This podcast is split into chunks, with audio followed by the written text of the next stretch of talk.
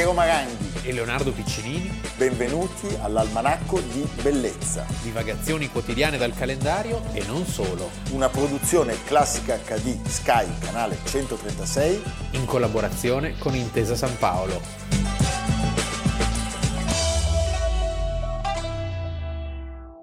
27 novembre Almanacco di Bellezza, direi che per introdurre l'argomento della prima parte del nostro almanacco, Alexandre Dumas figlio, l'autore quello della questo... Bella e la Bestia. Quello della Bella e la Bestia.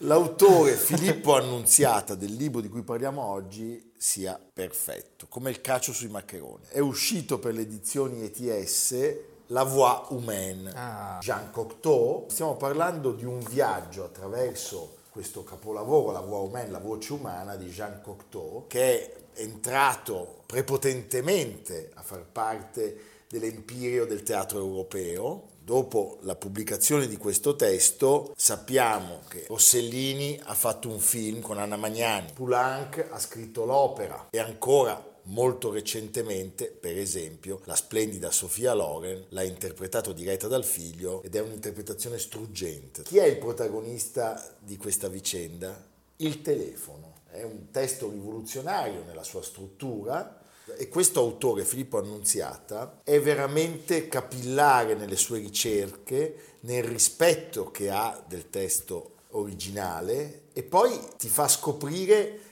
quanto appunto questo testo abbia camminato nel tempo fino al mondo di Almodovar e fino al mondo anche di grandi cantanti del genere diciamo leggero rock pop. Abbiamo recentemente raccontato il personaggio Cocteau Abbiamo con le sue mille sfaccettature, mille un uomo che sfaccettature. non stava mai fermo per tutta la sua vita. La prima fu uno scandalo pazzesco perché c'era Eluard, Paul Eluard che gridava Sì. in ogni dove contro Cocteau e questo scandalo servì tantissimo al lancio del libro. E perché è perfetto Filippo Annunziata in una puntata in cui parleremo di Alexandre Dumas? Perché in altre sue fatiche precedenti si è occupato e se ne occuperà ancora del rapporto tra l'opera e il diritto, perché Alexandre Dumas è l'autore della Dama delle Cameglie e noi sappiamo quanto sia stata rapida la produzione del capolavoro di Verdi Traviata rispetto all'uscita del testo e lì ci sono tutta una serie di questioni legate ai diritti d'autore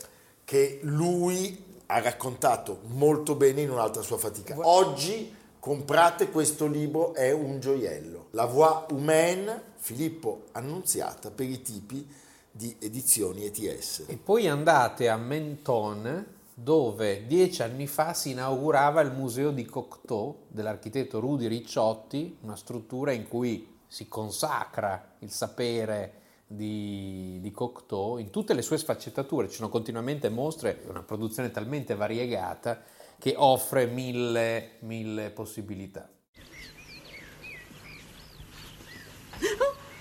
Non è possibile! Cara signora, perché? Lei mi disse di venire a farle visita uno di questi giorni fra le due e le quattro.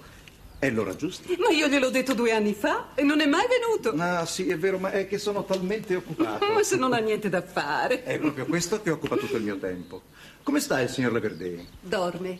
L'amico delle donne, una messa in scena del 1975, perché come il padre, autore immortale dei Tre Moschettieri, anche Alexandre Dumas figlio Eh, è non è stato da meno. Un autore di grandissimo successo E queste camellie. e queste cameglie, opera autobiografica, perché lui aveva amato una donna che dopo un anno Diciamo l'opera giusta al momento giusto. Allora, Alexandre Dumas è personaggio tipico dell'Ottocento perché attraversa tutto il secolo, nasce nel 1824 e muore nel 1895, oggi il 27 novembre del 1895. è una parabola veramente. Sì. Poi pe- pensa con quel che è successo in Francia. Esattamente, ma la sua opera con cui- per cui è più famoso, che è appunto la Dame aux Camélias, è il ritratto di una Francia che era cambiata tantissimo che però era perbenista. E lui veniva da una storia perbenista, se Sì. vogliamo.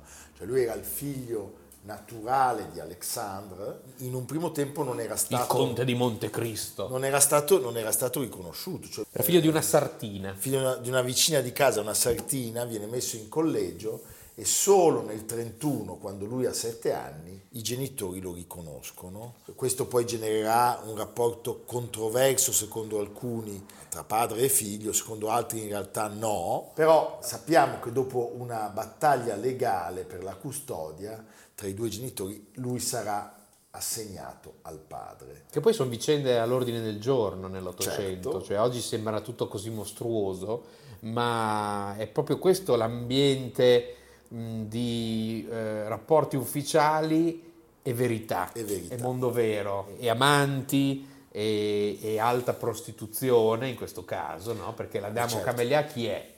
È una grande escort.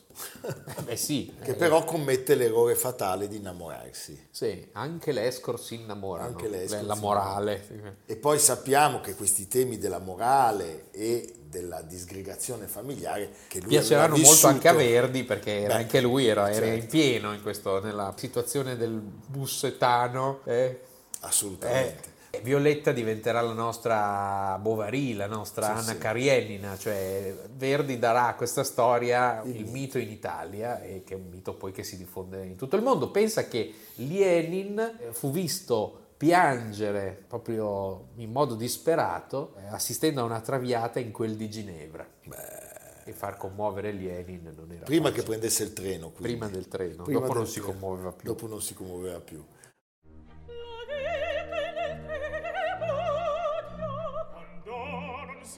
ancora. Non dite che ignora. E il mio restin così. ah,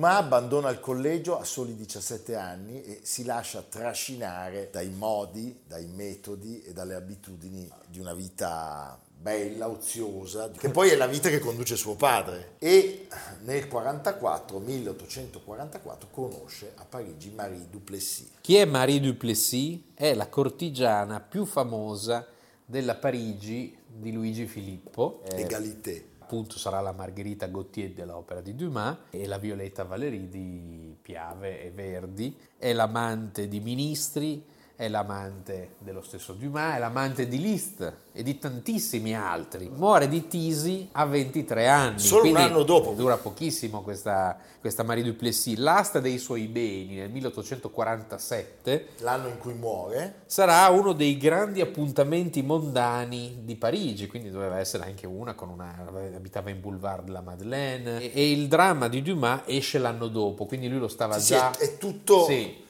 È tutto velocissimo. Sì, eh. sì, sì. Lui l'aveva conosciuta nel 44, si erano lasciati nel 45. Lei muore nel 47 e nel 48 esce il libro. Esce il libro e un attimo dopo Verdi, che era rimasto talmente affascinato, compone La Traviata, che ricordiamolo al pubblico è l'opera più rappresentata al mondo. Lo stile di Dumas è brillante, chiaramente, capace di affrontare argomenti delicatissimi. È il trionfo della commedia di costume, è una sorta di radiografia della Francia di metà Ottocento. Dove ci sono i figli naturali, c'è l'adulterio, dove avanza una nuova società che non è più quella della restaurazione, ma è una società di nobiltà nuova, una società che addirittura poi nella Traviata sarà una società borghese roboante. Ecco, il suo raccontare gli avvenimenti incresciosi di questa società gli porta l'etichetta di autore scandaloso, anche un titolo del 1855, La società equivoca, ti fa già capire dove stiamo andando. Lui era un grandissimo ammiratore di un'altra beniamina del nostro canale, Una grande lavoratrice, Georges. instancabile, Georges Sand. Georges Sand, la donna che aveva fatto girare la testa tra gli altri al nostro Chopin, che trascorreva molto tempo perché come sappiamo tutti questi scrittori stavano lontani da Parigi dove c'erano tutti i vari personaggi, editori, Beh, lei aveva questa seccature. la sua residenza A Nohant. a Nohant. Senti, lui riceve la Légion d'honneur e anche l'elezione ad accademico di Francia nel 1874. Si sposa a Mosca con una signora dal nome impronunciabile. Nadiezda von Norring. Poi magari era anche gentile, carina, Penso di però sì. con un nome così. Arrivano due bambine, Jeannine e Marie Alexandrine, Henriette. che tra l'altro la, la seconda diventa poi madre di un campione del mondo, cioè È una storia di numeri uno. di uno schermidore, Alexandre Lippmann, che avrebbe vinto, pensate, quindi il nipote di Dumas, avrebbe vinto due medaglie d'oro, due d'argento e una di bronzo ai giochi olimpici, una cosa incredibile. Chiaramente la vicenda di Margherita Gautier, la signora delle Camelie, non viene solo ripresa da, da Verdi e da Piave, ma ci saranno anche numerosi spettacoli e anche numerose riprese cinematografiche, tra cui fondamentale quella di George Cukor del 1964 con Greta Garbo, come scrive Morandini, la più grande interpretazione della Garbo, siamo nel 1936, c'è Barrymore, sono tutti grandissimi attori, in perfetto equilibrio tra cuore e cervello, fredda ma sotto sotto ribelle, incandescente ma controllata, superba capacità di trarre il massimo dal minimo, ma non va trascurata l'eleganza geniale del regista. E anche la Garbo è un personaggio perfetto per interpretare, no? Tutte le più grandi fantasie vengono vedendo la Garbo recitare. Ne abbiamo parlato oggi perché? Perché è il 27 novembre, il giorno in cui lui si spegne a Marly-le-Roi Poco fuori Parigi. ed è sepolto oggi Al cimitero di Montmartre, quando andate al Sacré-Cœur, per fermatevi e lasciate un fiore sulla tomba di Alexandre Dumas. figlio, eh? come Plinio, ma lì è il vecchio. E poi c'è anche il giovane. O- Cranach. Cranach, Lucas vecchio Cranach. e Il giovane. Beh, fantastico. Palma, Il vecchio il giovane. è di Maiorca. Oh, oh, oh, Oh, oh. battutona. Sì. Va bene, un ultimo contributo.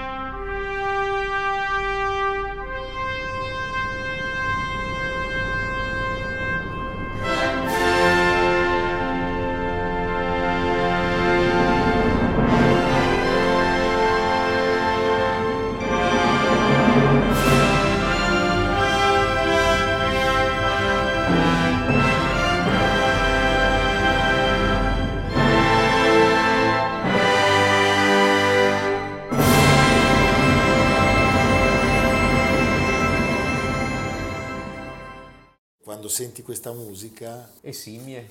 le scimmie. Beh, tutti pensiamo alle scimmie di Kubrick o alla pubblicità del libro dell'almanacco di bellezza. Io pensavo subito a quella. Ah, vedi. E ormai sono entrato. Così parlò Zarathustra perché il 27 novembre del 1896 a Francoforte si svolge la prima esecuzione del poema sinfonico di Richard Strauss. Lui stesso dirige l'incipit della composizione, che dura poco più di un minuto e mezzo, è diventato il brano o uno dei brani più celebri in assoluto al mondo. Sì, da, da proprio da- ed è ed è un peccato ha annullato tutto il resto. che è splendido, Eh, sì, sì. perché a me è capitato di sentire l'esecuzione del poema in diverse occasioni, ne ricordo una strepitosa di Lorin Masel che aveva diretto indegnamente, lui era capace di questo, cioè ci sono quei direttori d'orchestra anche come Valery Gergiev che magari ti fanno un primo tempo che si vede che non c'hanno voglia. E poi di colpo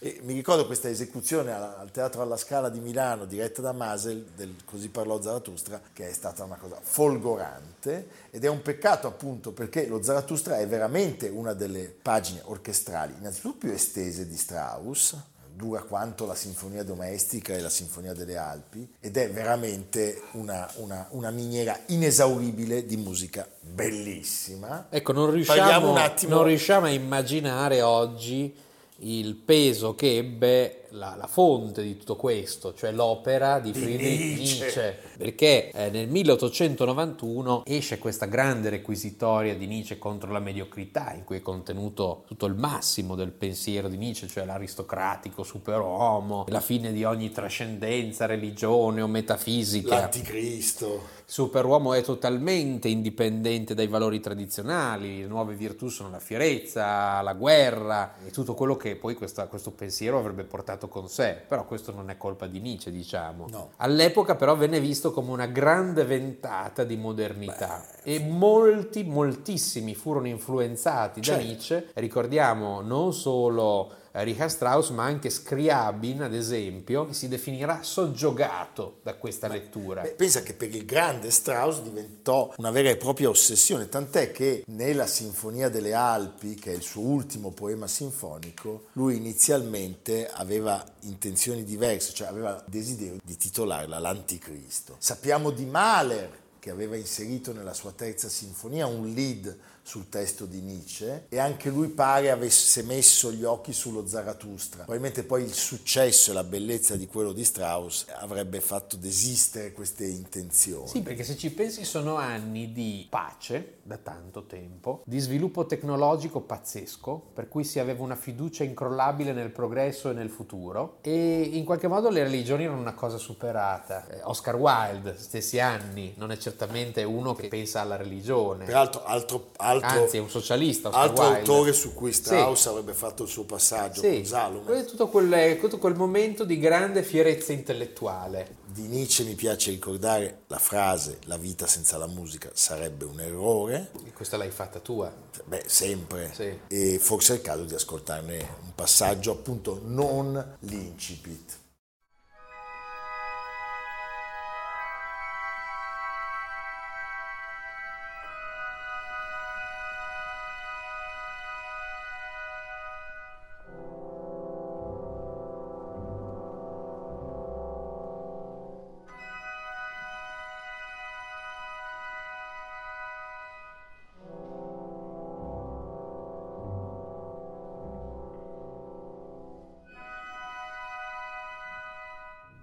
Vogliamo citare il filosofo della musica Quirino Principe, che ha scritto una monumentale monografia su Richard Strauss e ha offerto una sintesi perfetta sul testo di Nietzsche. La vertiginosa verità di un testo come Così parlò Zarathustra è la visione di un tramonto che comincia là dove l'essere ha inizio, di una decadenza che prende avvio insieme con l'avviarsi della storia umana. Credo che nessun altro avrebbe potuto mettere a fuoco un simile concetto in termini musicali con la nitidezza di Richard Strauss e questo mi porta a dire ancora una volta parliamo del più grande musicista insieme al nostro Puccini e a pochi altri della prima metà del secolo passato.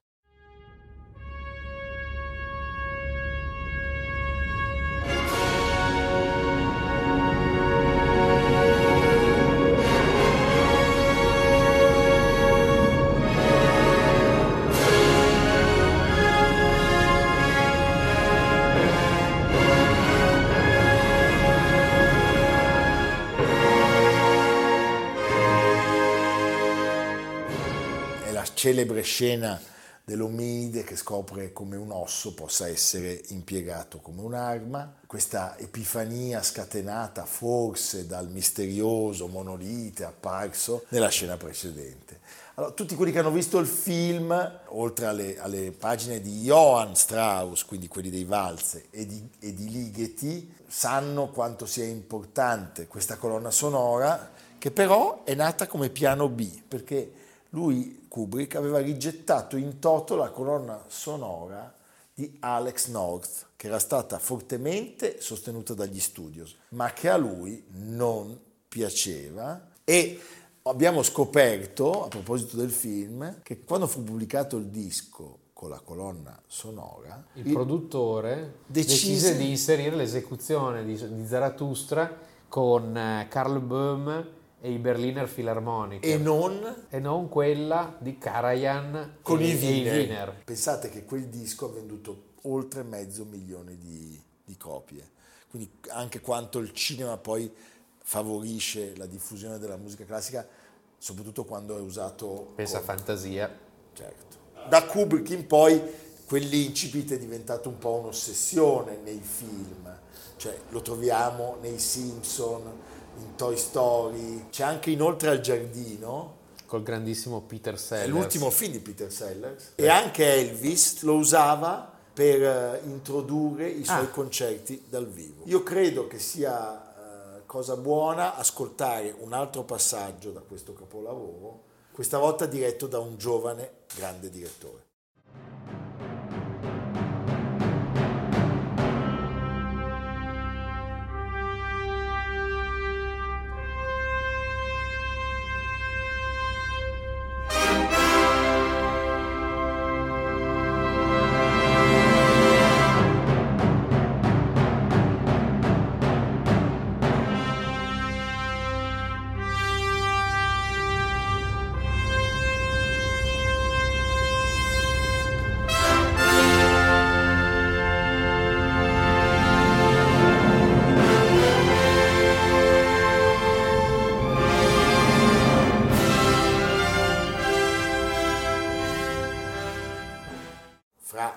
Giorni in libreria Pom, pom, pom, pom, pom, il libro dell'almanacco di bellezza.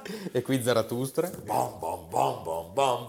Chiediamo al nostro Leo dove ci porta. a Vienna, Bene. nel senso diciamo Vienna va bene. con la fantasia e, con, e beh. con la lettura perché da poco è uscito per i tipi di Sellerio, editore Palermo, Chapeau. viva Sellerio, Terzo uomo di Graham Greene. Graham Greene morì nell'aprile del 91, quindi 30 anni fa, e Sellerio da qualche anno sta ripubblicando tutti i suoi romanzi. Il Terzo uomo è questo film meraviglioso di Carol Reed del 1949, Che poi molti dicono che sia di Carol Reed Esattamente, e il di Orson Welles. Esattamente, e però è fondamentale il ruolo di Graham Greene, che è l'autore del soggetto e della sceneggiatura, è in qualche modo quasi più regista del regista e del produttore. Quindi Greene fu la vera mente del film, che è una meraviglia, ma anche questo è veramente bellissimo da leggere ed è una storia di, di mistero, di, di- di- di città distrutta, di sotterranei. Va bene.